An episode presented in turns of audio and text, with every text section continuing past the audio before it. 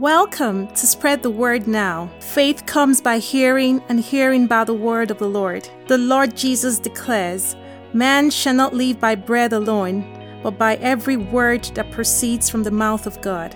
It is my earnest prayer that as you receive the ever living word, the brokenhearted will be healed, there'll be liberty to the oppressed, recovery of sight to the spiritually blind, in the name of the Lord Jesus.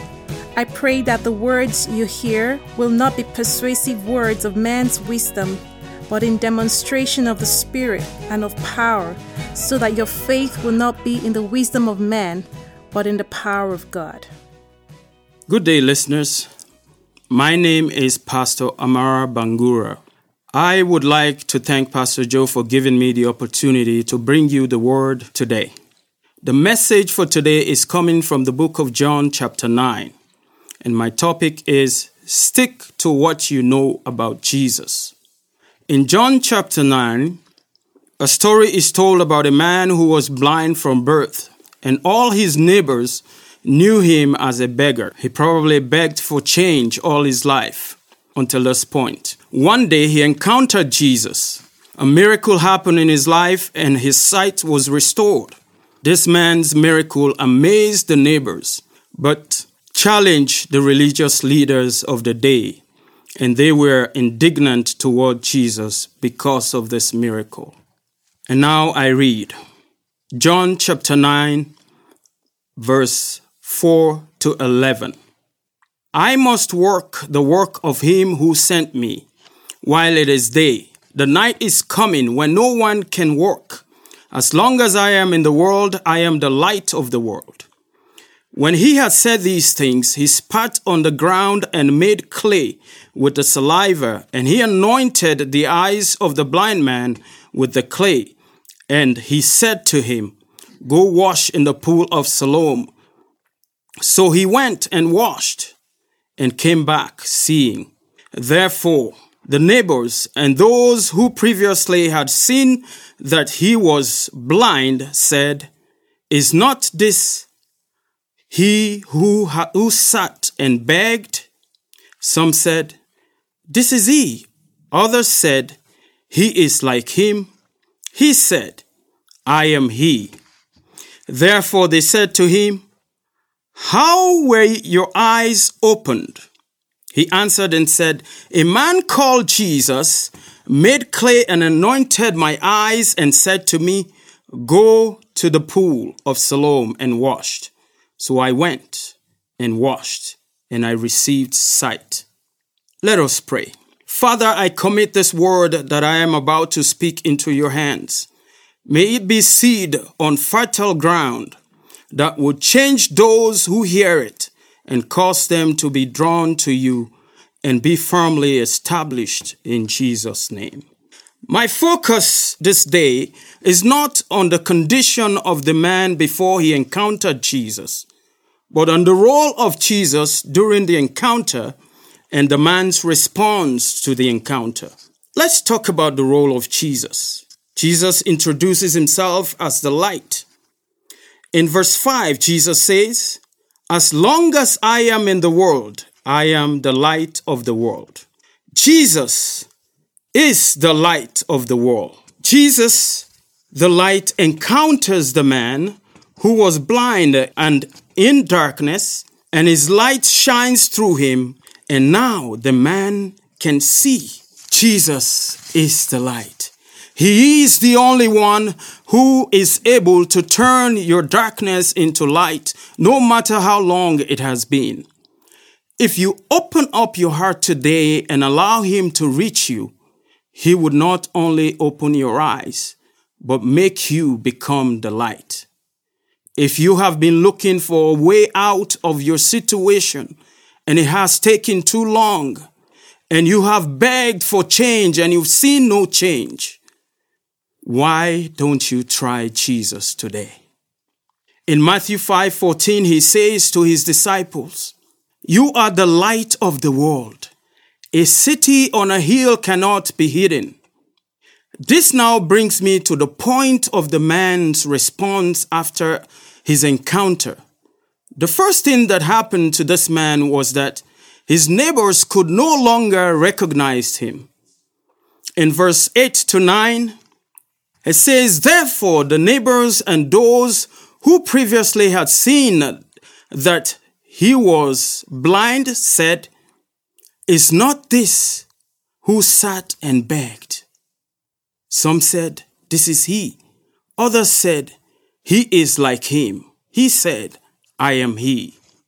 A dramatic, visible change happened after he encountered Jesus. How can a man's eyes be opened and those who knew him from birth could not recognize him anymore? I have a feeling that after his eyes opened, his demeanor changed, his speech changed, the way he walked changed, and he stepped, he stopped begging. This change amazed everyone that he knew previously.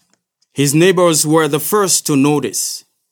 The man's eyes did not only open, he became the light that others saw and began to inquire about Jesus. Therefore they said to him, How were your eyes open? He answered and said, A man called Jesus made clay and anointed my eyes and said to me, Go to the pool of Siloam and wash. So I went and washed, and I received sight. The evidence of your encounter with Jesus must raise questions that would create an evangelistic opportunity to the people around you. My question to you today is Do you endeavor to make your life speak positively about Jesus? If not, this message is for you. From today, let your life speak positively about Jesus and cause people to inquire about him. We live in a society where people need to hear about Jesus. But many Christians are only comfortable about talking uh, of Jesus in the church and their households. If your life is not preaching to people about Jesus, you have denied him already. Mark 8:38 Jesus declares, "For whoever is ashamed of me and my word in, the, in this adulterous and sinful generation, of him the Son of Man also would be ashamed when he comes in, the, in his glory of his Father with the holy angels." This brings me to the final point.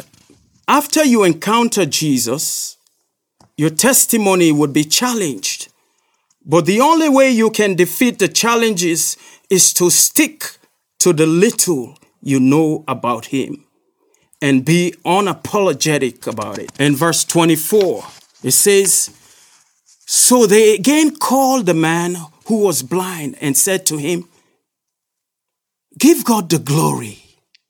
We know that this man is a sinner. He answered and said, Whether he is a sinner or not, I do not know.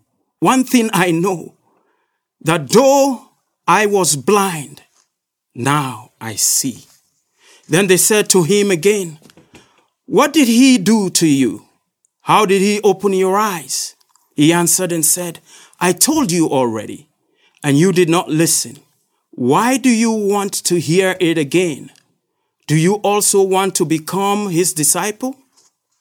What is the one thing you know about Jesus that you would never let go of despite the pressure you are facing in life? The man who could know, who could now see is facing pressure from the religious leaders that would make him doubt his testimony. The pressure you are facing right now in your life is an assignment to discredit your testimony about Jesus. No matter the amount of pressure you face about your encounter, always be fully convinced to speak the truth you know about Him and not be intimidated. Verse 24 of John chapter 9 says, So they again called the man who was blind and said to him, Give God the glory. We know that this man is a sinner. In 25, he replied, He answered them and said, Whether he's a sinner or not, I do not know. One thing I know that though I was blind, now I see. People may try to discredit your testimony, but always be convinced in the truth. You know and speak about it boldly because the little bit you know about Jesus is enough to shine the light on others. Hallelujah. Stick to what you know about the Lord Jesus. Friend, I believe that this message is for you. Stick to what you know about the Lord Jesus. For this man that was once blind said, Whether he's a sinner, I know not, but one thing I know is that I was blind, but now I see. And you shall know the truth, and the truth will set you free.